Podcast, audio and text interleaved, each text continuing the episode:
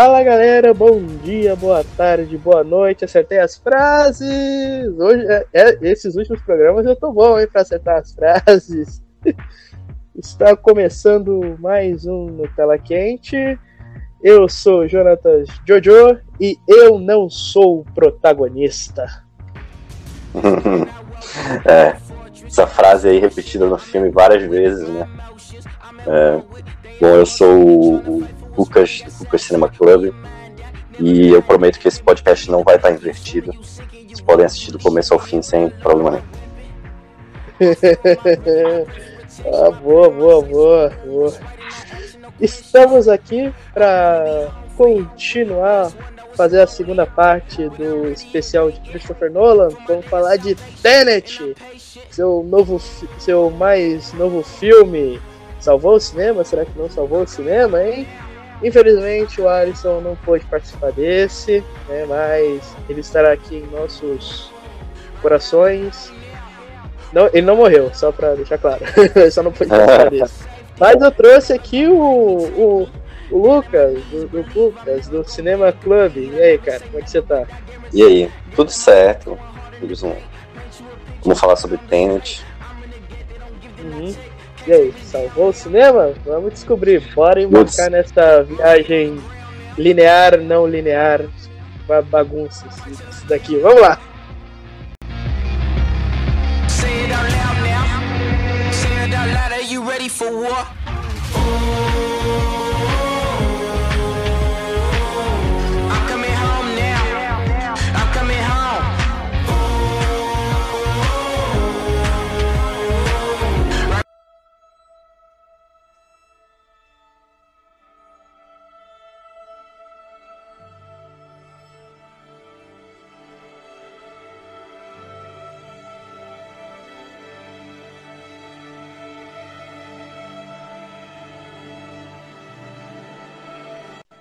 Vamos lá. Lucas. A pergunta. Fala. Hum. Você gostou do filme? Eu gostei do filme, cara. Eu gostei do filme. Eu, eu sei que esse filme pode ser meio controverso, assim, muita gente não gostou, eu sei disso. Mas eu gostei do filme. No fim, eu saí feliz da, da sala de cinema. Acho que isso importa. Hum, é, eu também gostei. Tem umas ressalvas aqui, mas eu também gostei. E vamos lá. Uh, primeira coisa que a gente tem que falar aqui é que esse é o trabalho mais complexo do Nolan desde Inception e que também é o seu segundo filme de espionagem, porque o primeiro foi Inception. Lembra de umas teorias aí que esse filme ia se passar no mesmo universo de Inception?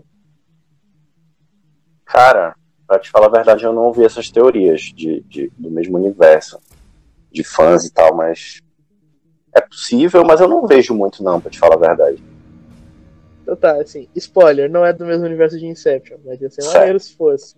Fazer é. o, o, mas, mas, hum, quer dizer, é no Lanverso. Eu já, eu já falei que o Michael Caine ele é um. Ele é o Highlander. Né? Ele é, isso tá é. guiando os caras no caminho certo.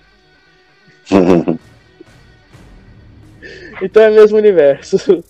É. É, o, é maneiro. E é legal que ele volte para esse universo de espionagem. Agora, né, outro tipo de espionagem. Antes era Páprica e aqui ele Aquele é Nolan. Aquele não tenta ser outro diretor. Aquele é Nolan mesmo. É. Isso é verdade. Tipo, acho que esse filme é o filme mais Nolan. Cara, desde Memento. Amnésia? É. Amnésia. É. É verdade, eu falei isso no, no programa passado, que depois de Memento ele tenta emular outros diretores. Quer dizer, tirando o Dark Knight, que ali era parecia ser Nolan mesmo, mas nos outros ele parecia tentar outros, tentar emular outros diretores. Aqui Nolan tem aquela aspira maluca que a gente ama. Né? Eu, eu gosto de diretor que tem umas piras, que tem essas piras aí. É bom. É bem legal. Mas a gente que tá falando do, do, do filme não falou ainda da sinopse. Ah, isso é verdade. Sinopse. Sinopse do filme. Cara, Tenet fala de um agente secreto que está tentando impedir uma possível terceira guerra mundial.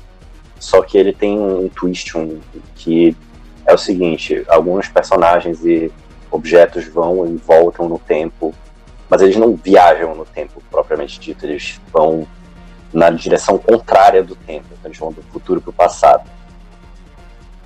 Essa é a sinopse. Uhum.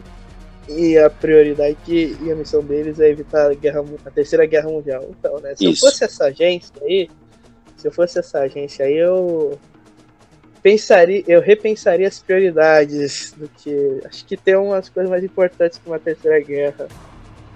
Né? Tipo, passar com a grana que eles têm, eles podiam facilmente investir pro, uma cura pro Coronga. é. Como rever as prioridades ali? É. Acho que o Nolan não contava com o Coronga. Não, enfim. É... E é uma sinopse bem interessante, assim, porque quando o primeiro trailer saiu, ninguém entendeu nada. Acho que não tinha sinopse divulgada ainda. Tinha? A gente só sabia que era um filme de espionagem. É, eu acho que era mais vago ainda do que essa sinopse já é, né? É, tipo, não mostrou nada, não entendeu nada. E, e antes da gente falar do filme propriamente dito, vamos aqui tentar entender um pouco dos conceitos que esse filme trabalha, que é o conceito da entropia. Certo. Então tá. Um, eu vou explicar aqui de um jeito bem leigo. Vou consultar aqui a Wikipédia. Vou consultar aqui o, o sábio Google. O divino. Enfim. Entropia é a grandeza termodinâmica que mede o grau de liberdade molecular de um sistema e está associado ao seu número de configurações ou microestados, ou seja, de quantas maneiras as partículas, átomos, e ou moléculas podem se distribuir em níveis energéticos quantizados, incluindo translacionais, vibracionais, rotacionais e eletrônicos. É isso. Agora tá tudo esclarecido. Não, agora tá tudo, tudo esclarecido, agora eu já sei. Entendi o filme. Enfim, mas pelo que. Mas assim, o Jovem Nerd ele fez um vídeo do trailer de Tenet. Eles chamaram lá o, o Caio Gomes. E ele explicou assim de uma maneira até interessante, que nos nossos olhos, nossos olhos limitados de ser humanos nojentos, o no, o, os nossos olhos percebem o tempo sempre indo para frente, correto? Correto. Nossa percepção, sempre indo para frente. A entropia, pelo que eu entendi, é a inversão disso.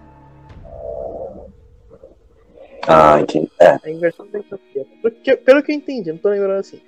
E é maneiro porque na, na cena em que, ele, que o filho do Denzel Washington vai lá se consultar com a, com a cientista lá, se você reparar bem na lousa, tem umas equações lá e tem uma representação do demônio de Maxwell que inclusive essa representação é volta em outra cena de Tenet. Volta em outra cena do filme. Mais um easter egg aí, então. É um easter egg interessante. Sim. Porque, assim, se você, se você for ver, é... tem lá um quadrado, tem lá um pequeno quadrado, e um lado tá com pontinhos azuis, e do outro lado tá pontinhos vermelhos. E tem uma cena do filme que, vo que volta nisso. Tem uma cena do filme em que. Na, em que tá o, o filho de Denzel Washington e o vilão. E um tá em cada. E tem um vidro dividindo eles. Enquanto um, de um lado tá uma iluminação toda azul, o outro tá uma iluminação vermelha. Muito boa essa cena, inclusive. Achei muito inteligente essa, essa, esse uso das cores para mostrar quem tá num fluxo do tempo, quem está em outro. Achei isso bacana. Sim, e essa é a segunda lei da termodinâmica, o demônio de Maxwell. Então, ah. esse, um bagulho interessante aí. Falar em Nolan gosta de umas piras, hein? De umas piras científicas. Pois é.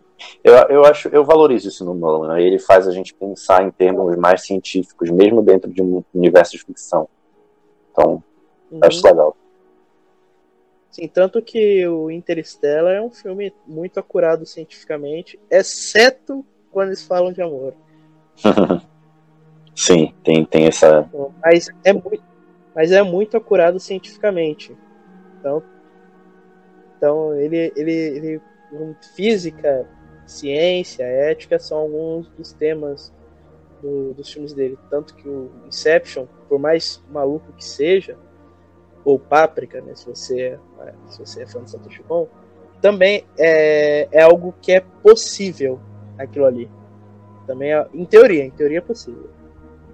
Na prática eu já não sei, porque ainda não criaram essa tecnologia. Sim. Enfim. Uh, vamos agora sim, vamos falar do filme, né? O filme começa em uma sequência de ação muito boa. Muito boa. Sequência de rádio, caraca. Sabe o que isso lembra? Que? As cenas iniciais, as cenas iniciais do James Bond. Com certeza. O filme, o filme inteiro lembra um pouco um estilo meio James Bond, né? Não, então, assim, como a gente já falou no programa passado do Nolan, a gente falou que eu, eu disse que ele tem um desejo de dirigir a franquia do James Bond, fazer um filme, mas, mas conhecendo o Nolan, acho que ele quer fazer uma fase inteira. Mas, mas enfim, né? E enfim, o, a, e a franquia do James Bond tem, teve grande influência sobre ele, tanto que no Inception também já começa com a puta sequência de ação. É. Sim, eu vi Inception no cinema, inclusive, recentemente, porque tava passando de novo, não tinha ninguém.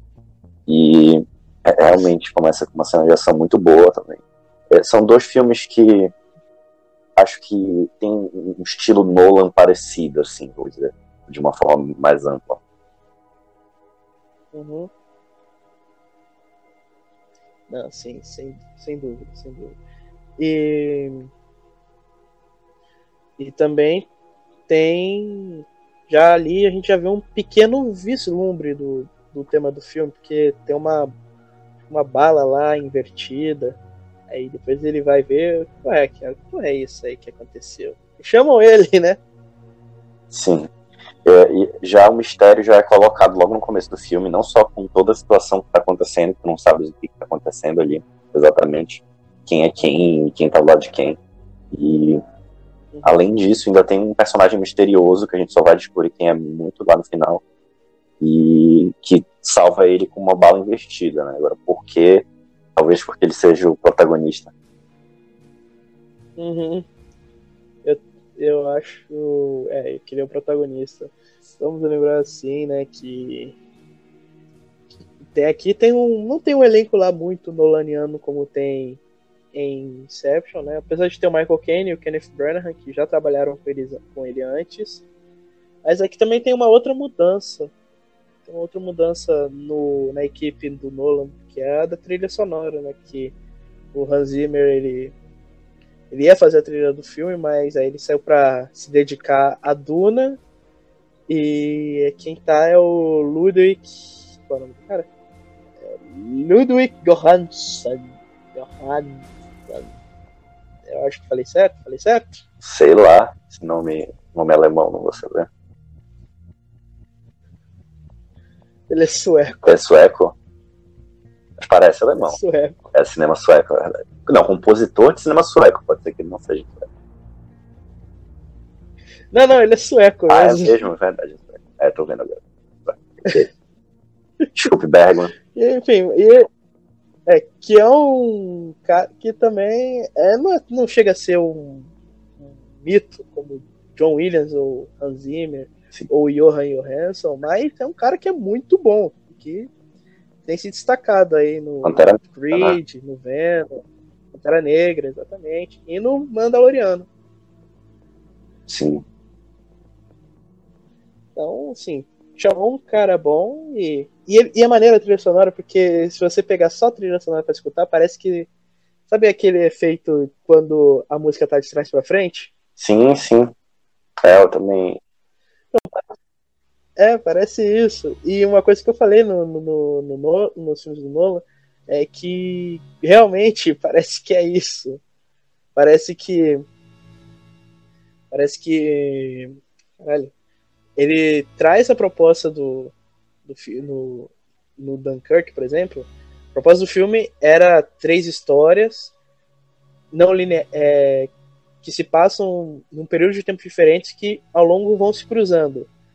E isso lembra muito a escala de Shepard, que, a gente, que eu já falei no, no programa anterior. E a trilha sonora tenta emular a. Tenta emular a, a escala de Shepard. E aqui também. Aqui é maneiro isso por, causa, por conta disso. Sim, o Nolan tem uma paixão aí pela escala de Shepard, né? Isso, ele usa em vários filmes. E eu acho também muito uhum. bacana, porque dá esse, esse clima de tensão muito bem e nesse filme ele inverte um pouco as coisas, né? Na música até. E dá esse efeito muito climático aí. Sim, sim. E agora vamos lá, continuando o enredo.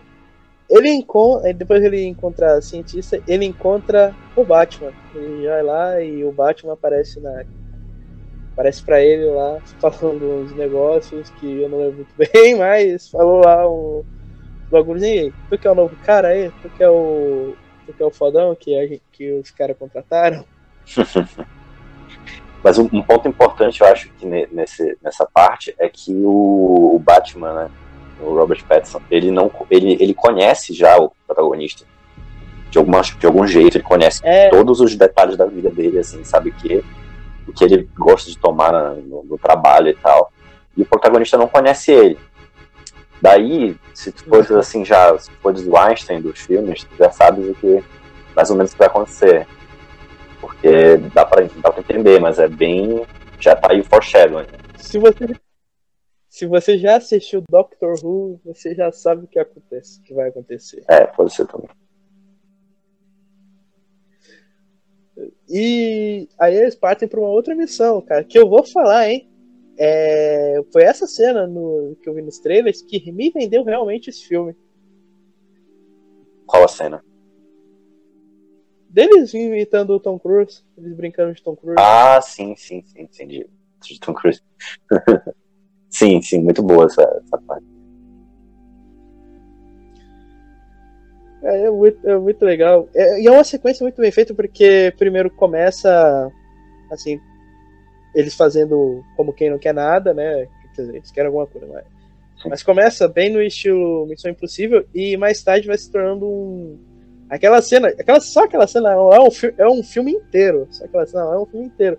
Que aí vai tendo uma tensão bem grande. Sim, é, tipo, essa cena é, começa com, como tu falaste, com uma coisa de ameaçadora, assim, de vamos. E a gente tem uma expectativa X, né? E no final a coisa vira uma, uma, uma negociação Y muito diferente do que a gente estava imaginando. É bem bacana. Uhum. E mais também essa cena aí meio que dá também um meio anticlímax, apesar dela ser muito boa, ela dá um meio que um porque parece que vai ser. dá a entender ali, mais ou menos, ainda bem que não aconteceu, mas naquela cena parecia que ia virar um filme de conspiração. É. E, cara, é filme de conspiração nunca dá certo, nunca dá certo. Ó, oh, é, eu acho que esse filme tá, é quase um filme de conspiração, não é bem um filme de conspiração, e eu acho que ele dá certo. Se fosse um filme de conspiração, talvez Sim, não ele desse. Certo, porque ele não é um É, pois é. Enfim, não é um filme de conspiração. Sim. Mas quase que foi lá, né? Mas ainda bem que não foi, ainda bem que não é. Uhum.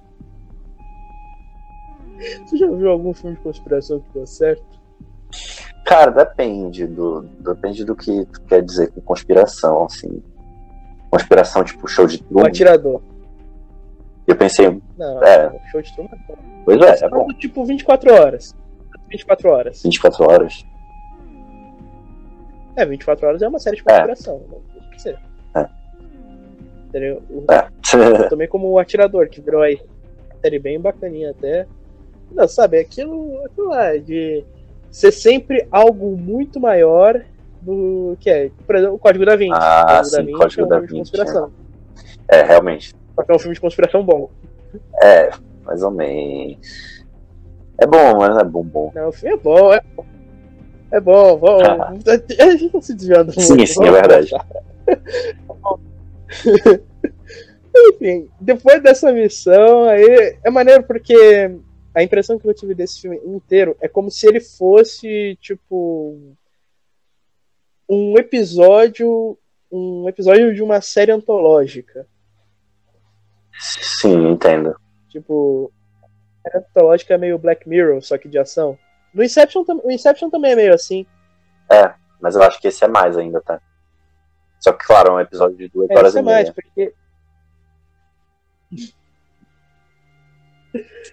É, uma série de telefilme. É. Isso aqui é um telefilme da HBO. Sim, sim.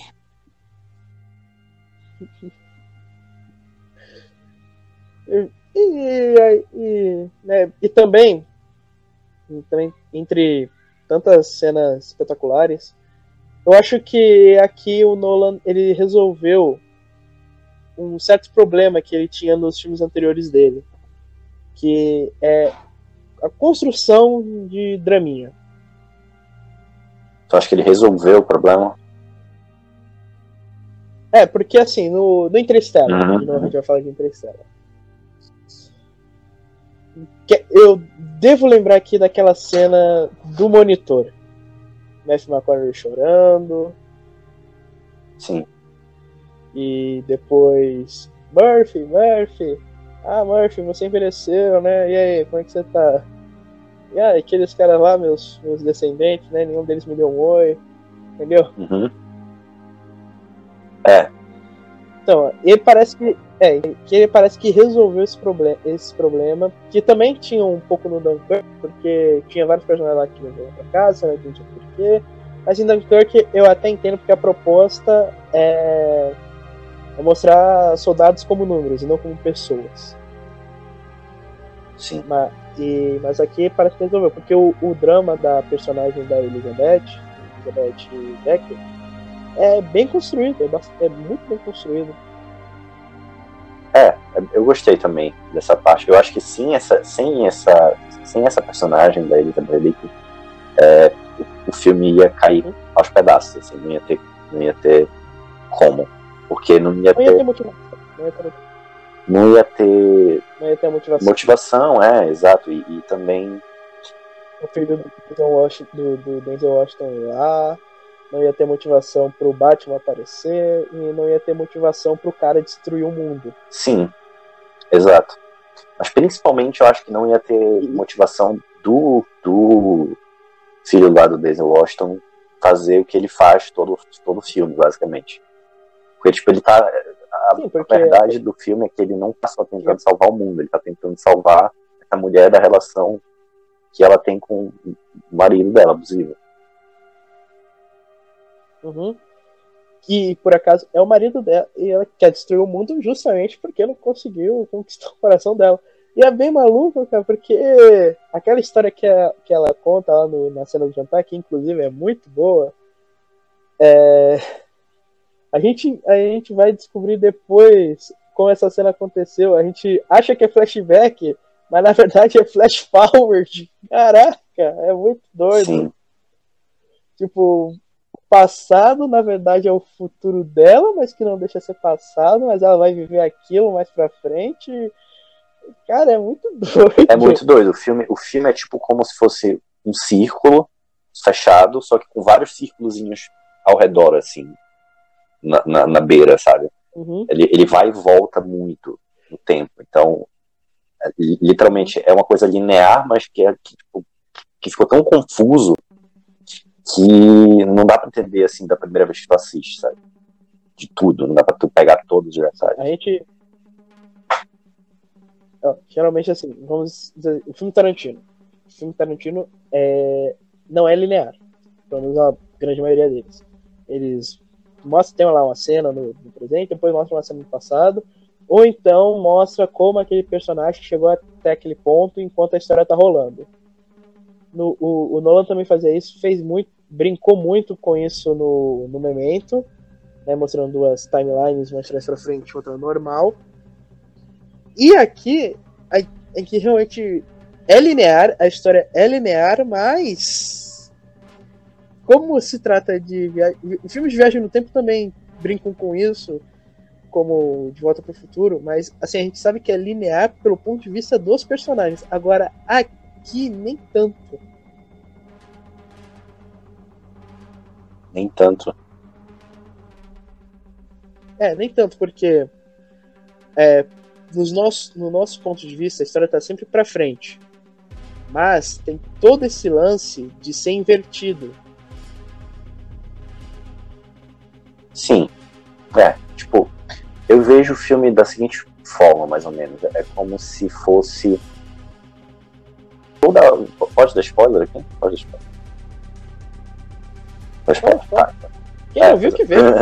é, spoiler, né? Que, que é. O filme inteiro é uma pinça temporal. Então, o que é uma pinça temporal? É, literalmente tu ir ao mesmo tempo numa direção no tempo e em outra, voltar, se encontrar e dizer, tipo, basicamente, é, não se encontrar pessoalmente, mas dar um jeito de passar a informação do futuro para o teu presente, para que tu possa presente o, o, futuro. E, tipo, só que tu não pode, de fato, alterar o futuro, porque aquilo que aconteceu, aconteceu, como eles dizem várias vezes no filme. Então, o fato de tu iniciares a pinça temporal implica o fim dela depois, que já é o, o, como vai ser as coisas. Então, tipo, o filme, em tese, já terminou antes de começar, a gente só viu a história mesmo, a gente só viu é, porque aquilo ia acontecer inevitavelmente. Eu vejo dessa forma. Uhum. Sim, sim, sim. E, e também, voltando para Vamos voltar para a personagem da Elizabeth Becker, que assim, a, o filho do Denzel Washington pode até ser o protagonista, mas é, é a personagem dela que faz a história girar, praticamente. É, concordo. Então, então, então é interessante. Então é, é bastante interessante porque aqui ela é meio que a mocinha em perigo, mas ao mesmo tempo ela, manip ela é quem faz toda a história girar e é ela que dá motivação tanto pro vilão quanto pro herói. E. E o drama, assim, eu entendo porque ele colocou o drama, como eu falei, o drama dela com o ex-marido russo, mas que é interpretado por um britânico, que eu nunca entendi, nunca vou entender isso. Os britânicos têm que sempre ser de longe. Todo lance. É, mas, mas assim, assim, Kenneth Branagh, ele é um excelente ator. É um excelente ator. Mas. Ele com sotaque russo é, é estranho. estranho. É muito estranho. Né? Quando ele faz o Poirot, combina o sotaque belga, mas sotaque russo, tipo. Por que russo? Ser francês, não sei, alemão. Russo, isso é, isso é cutucada no Putin? É por isso? Ah, tem, é tem uma explicação. Você é advogado é. do diabo, tem uma explicação, que é o fato do, de ele ser de uma cidade russa obscura pela, pela questão da Guerra Fria e tal. E ele descobre lá o, o, o primeiro o primeiro pacote com ouro e tal. É, tem essa.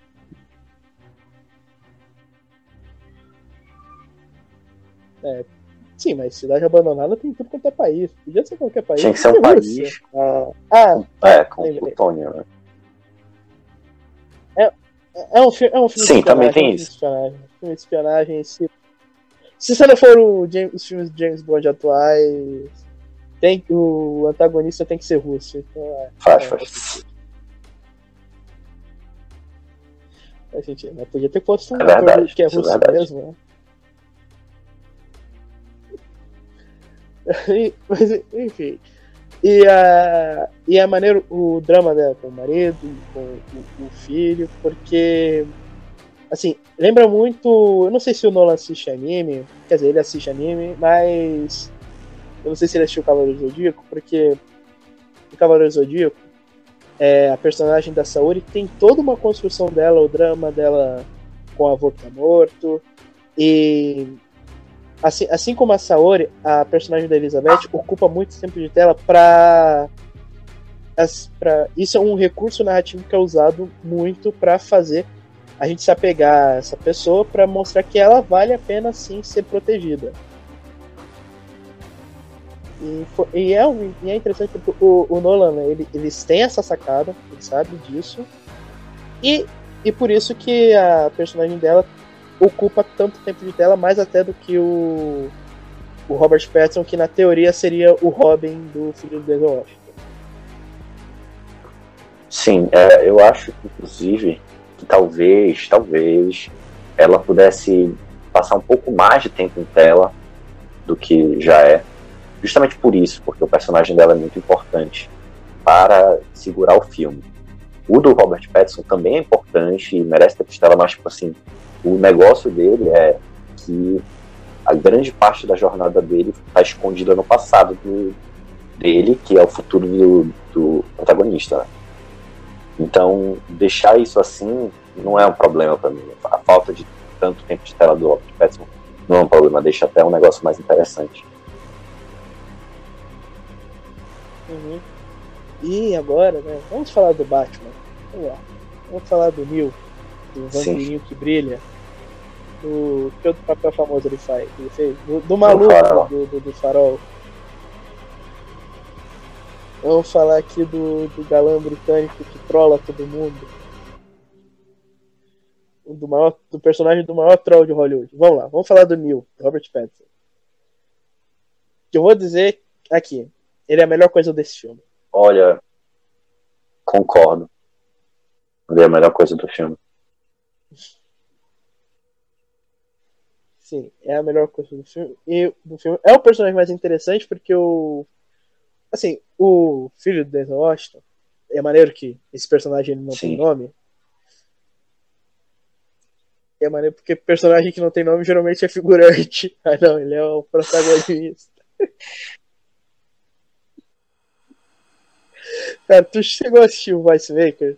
Tem um episódio. Não, acho que não. Hã? Então, o Vice Maker é um canal no YouTube que é de paródia paródia de anime e tudo mais. Fazem, eles fazem redublagem. Enfim, no começo de um dos episódios, eles fazem uma redublagem de Naruto e tá lá o Kakashi lá treinando um time, um whatever lá. Aí ele fala, mais um time de figurantes. Até quando, Deus? Esse salário não tá pensando não. E um dos moleques fala assim, ah, nós vamos tirar esse de você, Kakashi Sensei. E eu vou ser um grande ninja. Aí o Kakashi, vai não, hein? Que? Mas por quê? Qual o teu nome? Meu nome é. Aí, viu? Nem nome tem. Tenso. aqui o. Aí, ó, o clichê do Nolan. O Nolan quebrou o clichê. O Nolan quebrou um grande clichê aqui. O protagonista tem que ter nome? Não, esse aqui não tem nome. É, é o, o, Como é? O, o Homem Sem Nome, né? Da, da trilogia dos dólares, pô. Já tá, já, já é antigo. Ah, esse é o Yojimbo.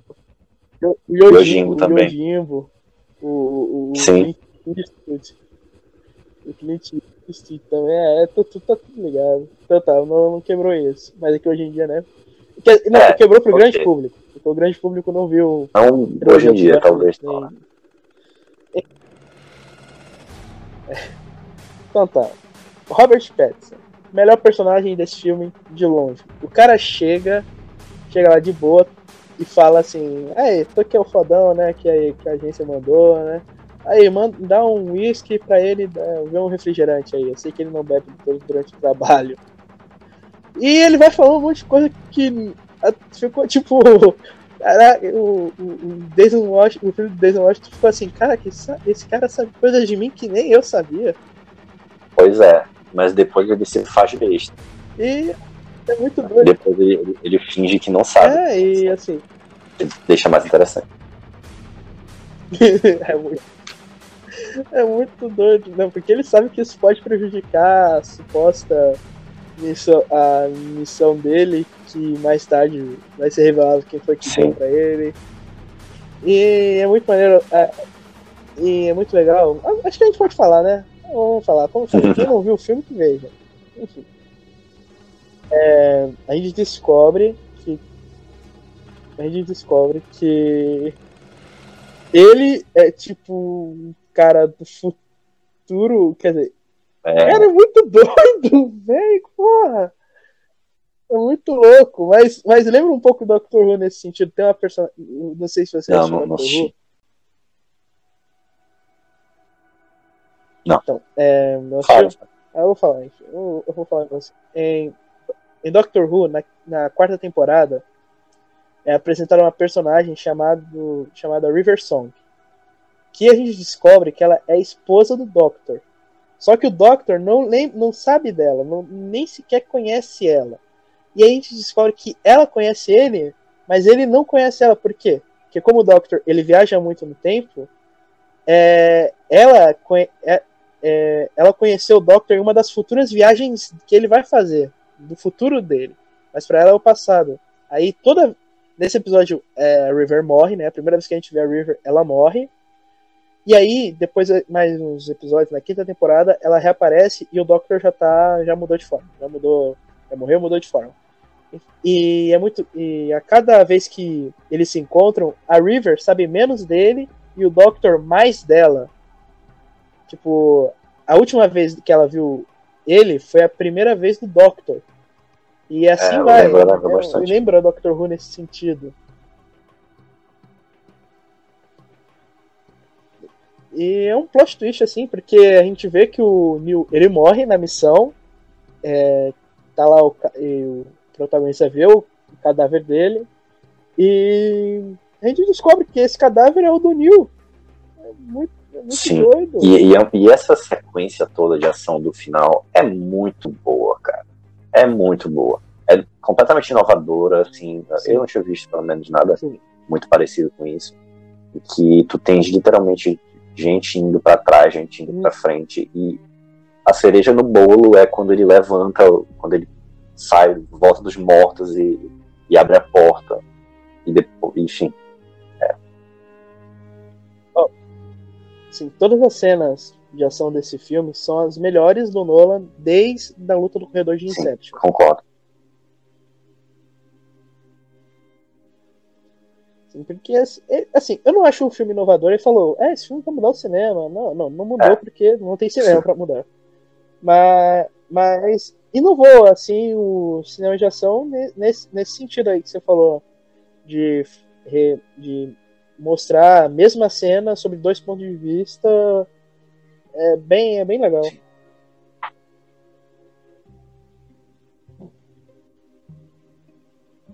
Oi alô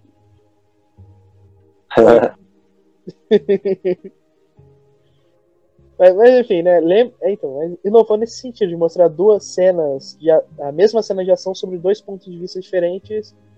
Que a mesma, aquela cena de ação que mostra, inclusive, no trailer, assim, ah, o que aconteceu aqui ainda não aconteceu. Aí mostra dois soldados, dois soldados e um deles estava invertido. E mais tarde a gente descobre que esse soldado invertido era o protagonista.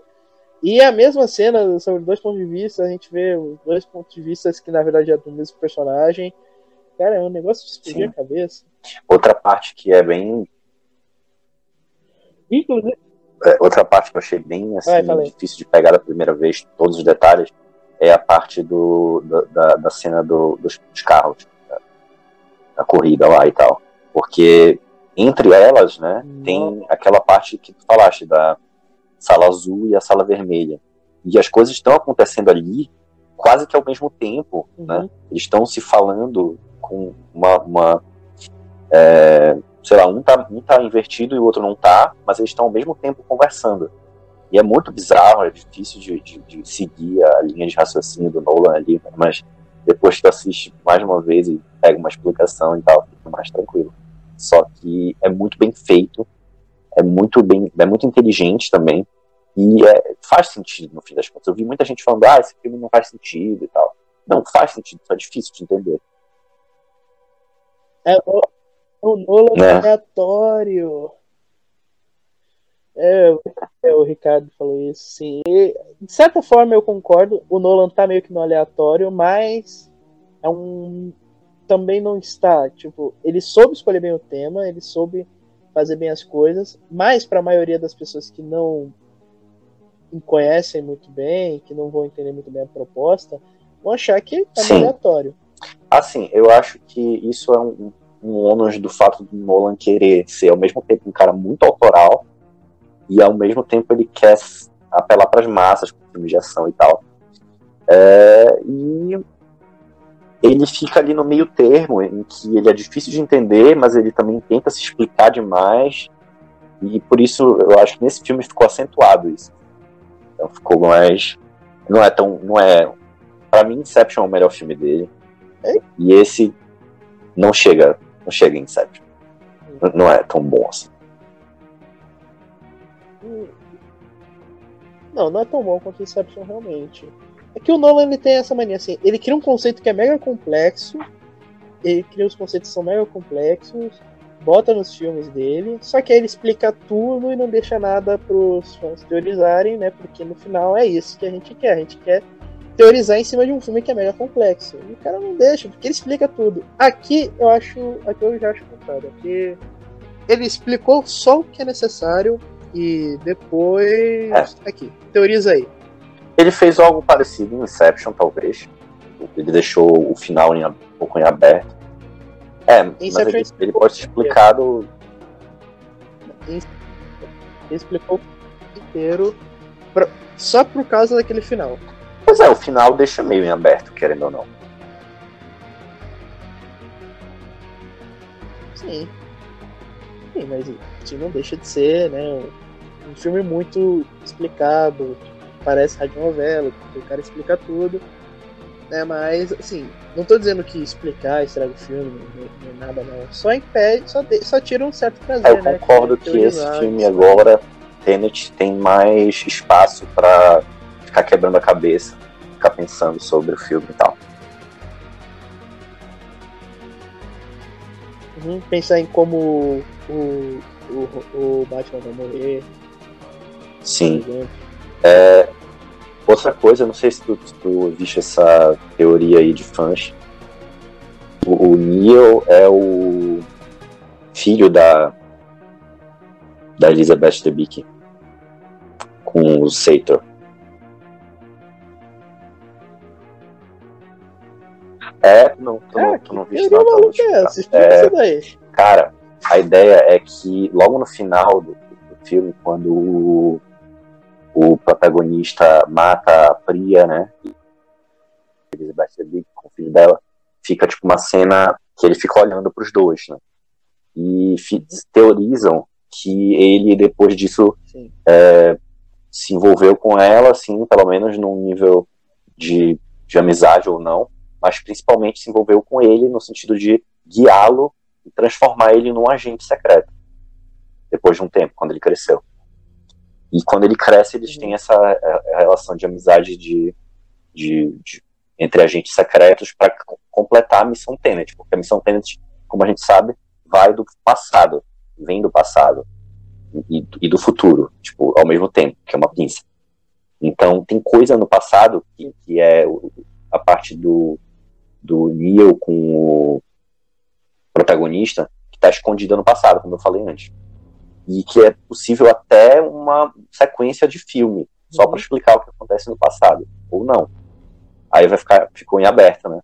Mas o lance dele ser filho do, do, uhum. do dos dois lá, do Sator e da Elizabeth Debicki, Andrei. ele faz sentido do, numa linha temporal. Não sei se faz tanto sentido pro tema do filme, assim. Talvez faça. É. Ó, se essa, se essa, se isso for uma teoria, eu vou te falar, hein? Que teoria de merda, hein? Porque a gente, em certos momentos, que o Neil tá cagando pois é, mas isso, mas isso faz sentido. Tipo, se é filho, Porque é ele não pode, ele não pode, ele não pode se comprometer com a, com a Cat. Tipo, ele não pode se, se dizer, ah, você é, é, é, é, é minha mãe e tal. Tipo, porque a, a que ponto ela sabe disso ou não? Ó, pra essa, essa teoria, pra essa teoria fazer sentido, é só se o. É só se o. Se o filho do Denzel Washington tinha falado pra ele quando encontrou ele pela primeira. Pela, quer dizer, primeira vez pro Neil, né? Pro, pra missão, falar assim, então, ó, faça exatamente isso aqui, tá? Só isso. Faça só isso. Tá? A gente é a tua mãe, mas não fala que é a tua mãe. Entendeu? Só ia fazer sentido se fosse assim. Que. É, Como assim? Eu não entendi isso que falaste agora. Tipo, é, primeira vez que. Assim, a gente sabe que o. A gente sabe que o. Que o Neil ele é recrutado certo. pelo filho do Daisy Washington do futuro. Então, pra essa teoria fazer sentido, é só assim, então, eu descobri que é a tua mãe, faz exatamente isso aqui, tá? E o. A, tá aqui a lista do que você tem que fazer. E essa lista são os passos dele que foram mostrados no filme. Entendeu? Que vai ficar tudo certo. Cara, mas a, a é, ideia do filme é que justamente os princípios, né, os tenets do, de cada personagem são tem que ser obedecidos sem saber do resto da, da imagem inteira, entendeu? Eles não podem saber o jogo inteiro, porque se eles souberem, eles vão destruir o próprio jogo. E pode destruir a humanidade junto. Aí tem. Tipo, eu, tô, eu, tô, eu, não tô, eu não sei se eu concordo ou não com a teoria, mas eu tô aqui tentando defender só pra. Entendeu?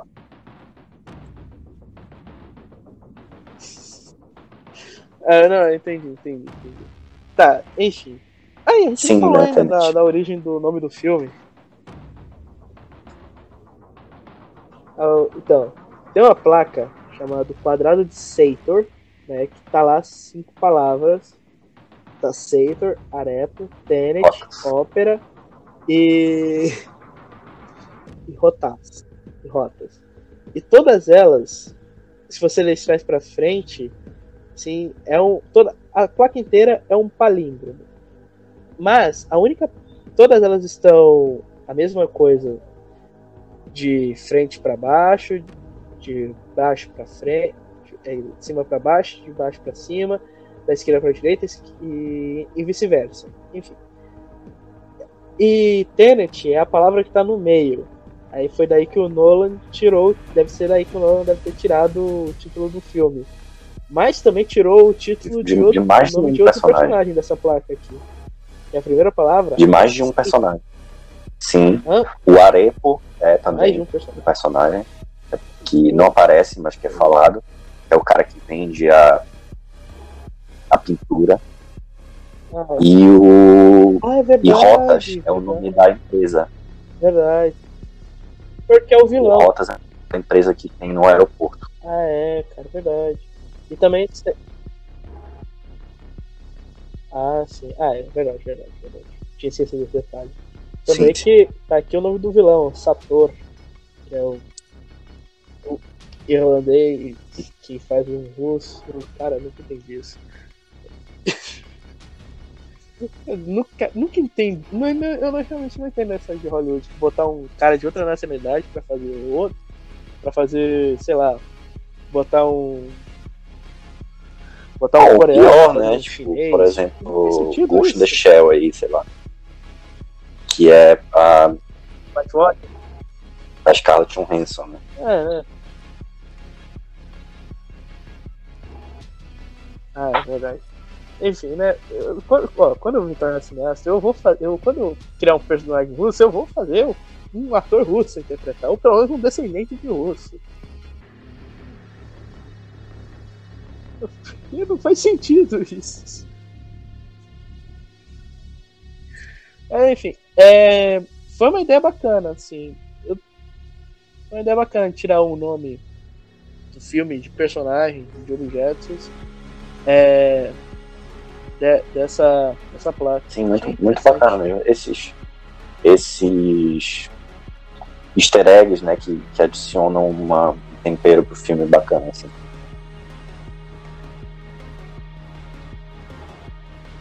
Uhum. E olha só, assim, a primeira, primeira cena é, numa ópera. Tem ópera na, na placa. Tem aquela parte também que ele fala com o Sator, que ele fala é, você gosta de óperas, aí ele entende o que, que ele está falando, que ele está falando de toda, toda a galhada.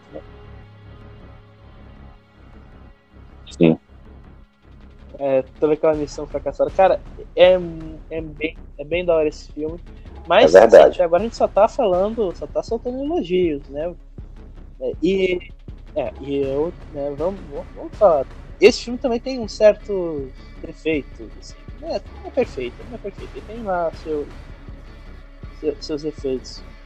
Assim, porque a duração do filme eu até entendo que é ser longo, assim, conceito complicado, então sim, tem que ser longo mesmo. Mas, mas ele comete certos erros, por exemplo, em assim, uma quebra de ritmo. Porque quem em várias cenas, assim, por exemplo, a cena do jantar, eu acho ela bem arrastada.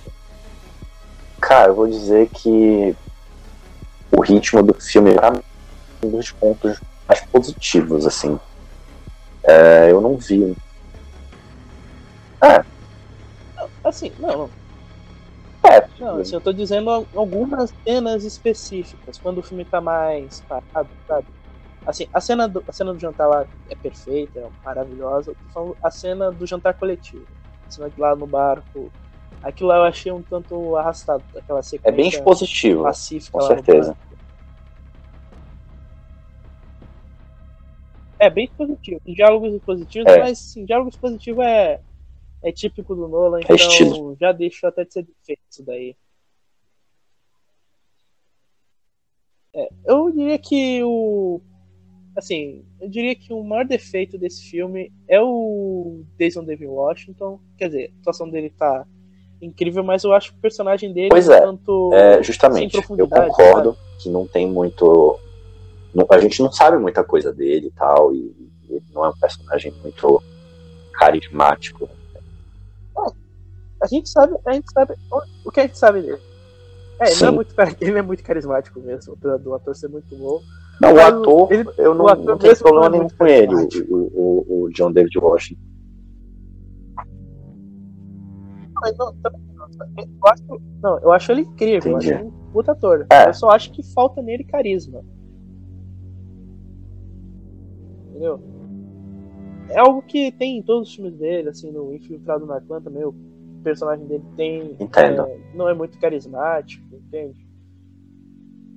E e aqui também, aqui é, também não, ela não é um personagem carismático. É, não é muito revelado assim nada sobre ele. A gente sabe que recrutaram ele porque ele é o fodão. Pois é. E a gente só sabe tipo, que ele é o fodão. Tem, tem... É isso.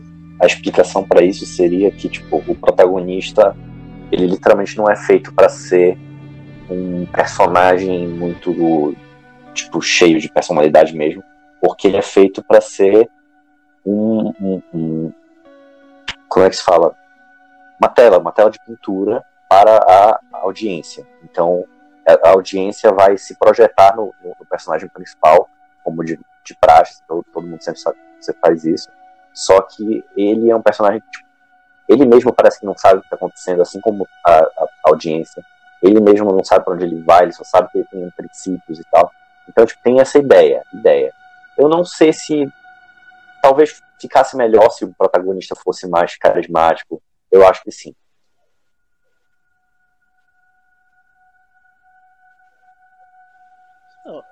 Não, esse recurso que você falou é muito utilizado em obras de fantasia, sabe? Que é, é um mundo, é, mundo muito louco. Aí tem o protagonista, que a gente vai acompanhar a história dele, e a gente vai ver é, como funciona esse mundo pelos olhos dele. Por exemplo, assim, um exemplo disso, Bleach, que o Ichigo, né, o protagonista de Bleach, ele é tipo ele é humano, tipo, ele não sabe de nada, ele só sabe do lado do mundo dele. Aí aparece o. Aí ele conhece o Shinigami, ele não sabe como funciona o mundo. E a gente vai acompanhando todas as regras do mundo de Shinigami através Sim, dos dele. É, E aqui também é a mesma coisa, a gente vai acompanhando é, tudo, tudo sobre os olhos dele é um recurso assim muito utilizado em fantasia, muito utilizado em fantasia. Você pegar um personagem que não sabe nada e o público vai aprendendo junto com esse personagem. Pois é, eu acho que foi esse recurso que foi tentado se utilizar em Tenet. Mas eu acho que um defeito de Tenet uhum. que vai um pouco um pouco além disso, de, no mesmo tema, que é de personagens, é que alguns outros personagens, como por exemplo a, a própria Elizabeth Debicki, ela tipo, ela, como eu falei, ela é o, o, o centro do filme, assim, mas ela falta, falta alguma coisa para me convencer de que essa personagem tipo, merece ser salva pelo personagem, sabe? Eu, eu não fui 100% convencido, tipo, precisamos mover montanhas para salvar essa personagem.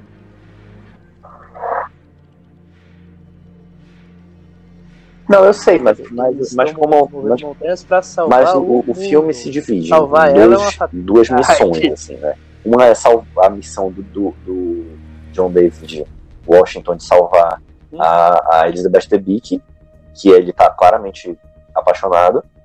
No mínimo, no mínimo ele gosta dela, tem uma empatia por ela.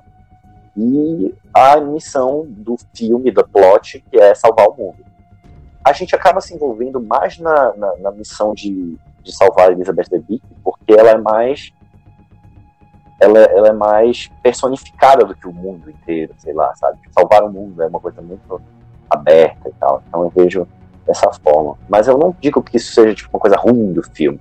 Só uma coisa que, tipo, talvez com um pouquinho de melhor aqui e ali ficasse um, filme, um filmão mesmo, sabe?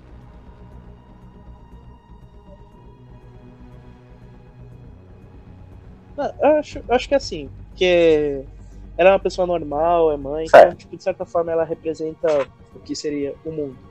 É uma pessoa normal, ela é mãe, vive a vida dela. É, exato. Quer dizer, mundo, né? Porque ela é branca e loira. Sim, não. E... É. é. outro problema que ele não interessa. Os do Nolan, em geral, assim.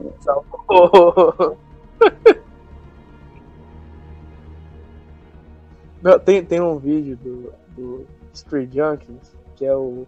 Eles desvendaram o código do Nolan, o código dos filmes Nolan. Todo, quase, é, quase todos os filmes deles seguem um padrão, né, o que eles falam lá.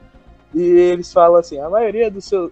Prepare-se para acompanhar a maioria dos filmes um homem branco, bem ah. vestido, mais ou menos como Christopher Nolan. É. Sim, de, vez sim. Em quando, aí, de vez em quando ele quebra esse padrão, mas não é sempre.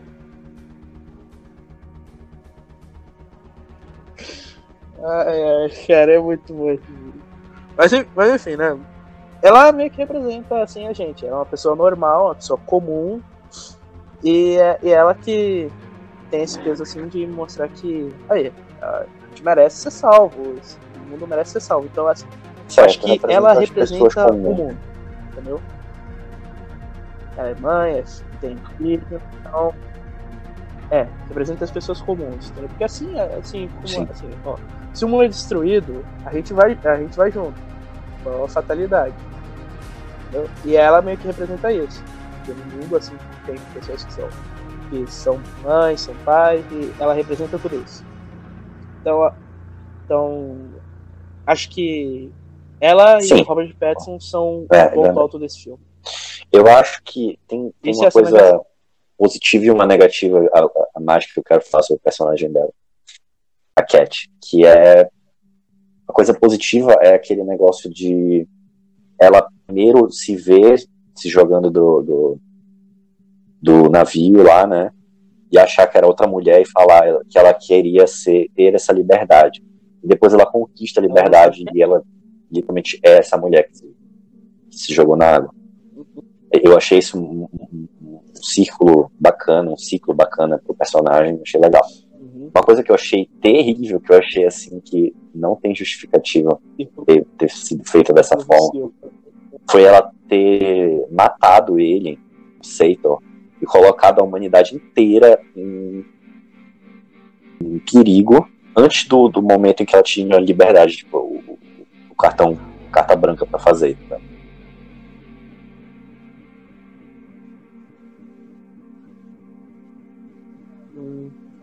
Eu, eu entendo porque ela fez isso. Sabe o que é o nome disso? O nome disso chama humanidade. O ser é, humano vive para fazer cagada, cara. Cara, eu, eu, eu, puxei aqui a filmografia dessa atriz e eu, eu, e ela fez um, ela faz uns filmes interessantes. Eu vou falar aqui, ó, tem um filme bem interessante. Tem alguns aqui que eu nem lembrava que ela participou, mas que são excelentes filmes.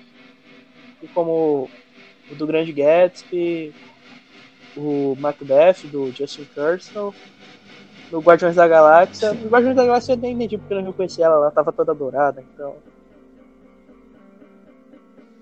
E ela, e ela vai fazer agora o.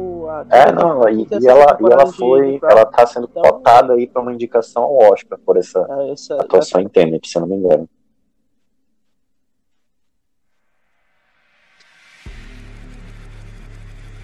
Ah, não faz sentido, até porque, assim, ela pode ter não ter lá muito destaque, mas ela é uma boa atriz. Mas convenhamos, ela tá lá muito Pô, pode bonita, ser uma mistura dos dois, né? É, é, é a verdade. Best ponto. Não, mas o padrão, o padrão é, de ser, mas... é, Nolan tá aí, tá, tá nela, Ó, sabe? Certeza. Buckle, ela... Se ela realmente não fosse ela... exatamente como ela é, talvez o Nolan não tivesse escolhido.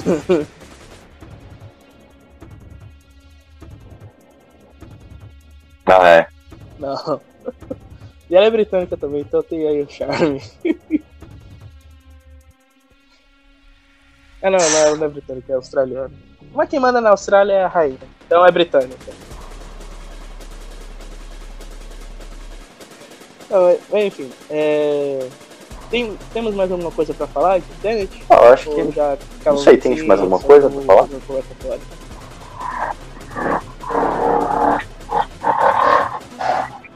Ah, sim, lembrei. É, tem uma sequência. É, eu vou agora elogiar uma sequência. Aquela sequência que eles vão levar a, a Elizabeth Beckwith, que tá ferida lá do tiro que ela sim. levou, do, né? Aquela cena maravilhosa. E eles vão, eles voltam pro aeroporto, que é onde o avião foi explodido. Inclusive, Nolan comprou um avião só para explodir ele. Nossa, dá um avião pra mim, né, cara? Faz isso não. Explode em CGI. Explode um avião digital, mas, mas enfim. É... Nessa cena, correto. eles estão lá indo, indo levar ela numa maca, correto? Aí o protagonista vive toda aquela porrada lá com o soldado invertido, que a gente descobre que ele, que é o soldado invertido. E mais tarde a gente vê eles entrando na ambulância. E quando eles estão saindo é, pela ambulância, estão dirigindo a ambulância, dando uma charré, a gente vê esses dois, os, a gente vê o protagonista e o Neil levando uma maca bem ao lado da ambulância enquanto eles estão saindo da ambulância. Então, tipo, é um ciclo. Pois é, o filme é um ciclo. Eu é achei isso bem preciso da, da proposta dele, sabe? Ele, ele, se propõe a fazer um negócio e faz bem. Pelo menos a parte de feito. Sim, o. Eles, eu só não acho ele. Só não acho o Nolan mais pragmático do que o. Do que o Snyder e o David Fincher, porque assim, o David Fincher, assim, no filme dele, Man, assim como o Zack Snyder, os dois, eles, eles é... o Nolan também faz isso, mas às vezes nem tanto no quesito visual ele, quando eles têm uma proposta, eles seguem a risca essa proposta. Se der certo, é. deu certo, se não der, não deu certo, entendeu? Acho que é basicamente. Com exceção de quem? Diretor famoso que é bom, com exceção do futebol. Faz com exceção de algum. Hã? Ah. É o futebol, sabe? Não, não procura o futebol no, no Google. É... Ah, entendi. Esse cara não vale a pena. Eu só, eu só falei assim, todo diretor famoso, entendeu? Entendi. Aí, como o futebol é famoso, então. Eu tô pensando no Google então, agora. Assim, melhor deixar. Essa Não, é você tá pesquisando no Google agora. Tá, né? tá, tá. Deixa pra lá, Sim. Ah. Lembrou dele, né? Enfim, né? Agora, assim, acho que, né? Vamos. Nota aqui. É, nota pra Tenet. Eu dei a minha nota pra Tenet nota no meu Tenet? vídeo sobre Tenet. É, então eu acho que eu não. Eu, eu até poderia mudar, mas eu não vou fazer isso. Tá, mas tem que pode cortar a estrela no meio? Aqui é estrelinha, é estrela de 1 a 5. Tá, então eu não vou cortar. Vou dar quatro. Eu, quatro eu não gosto de fazer isso, mas se quiser cortar, faz corta aí.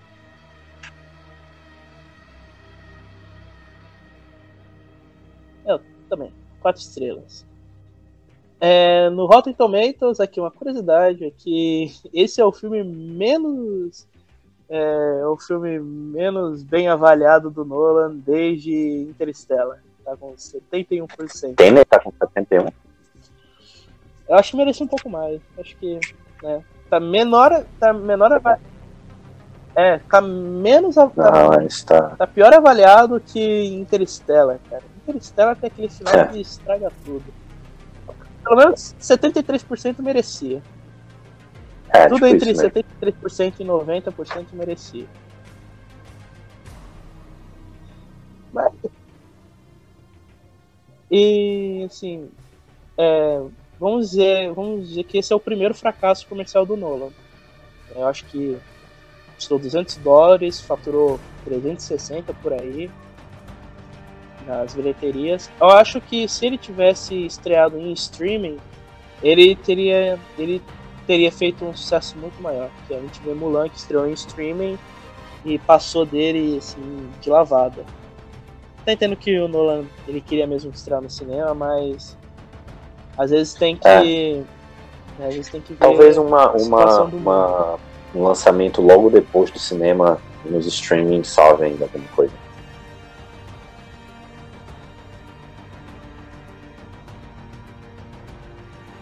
É, não, acho que vai, acho que vai. Até porque, né?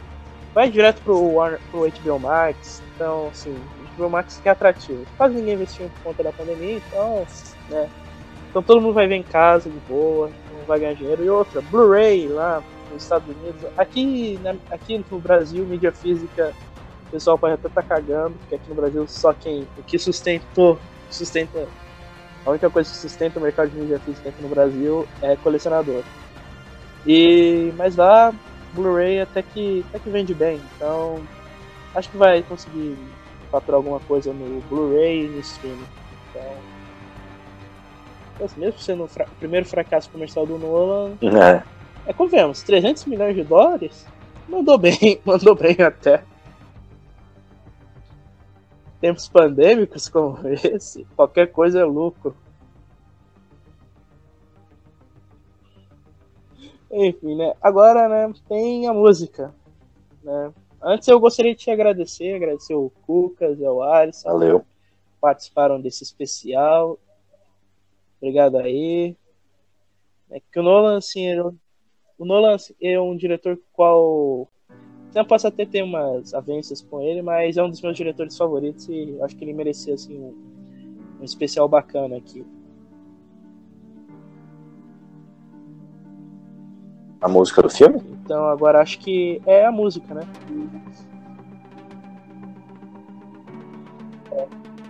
É, então.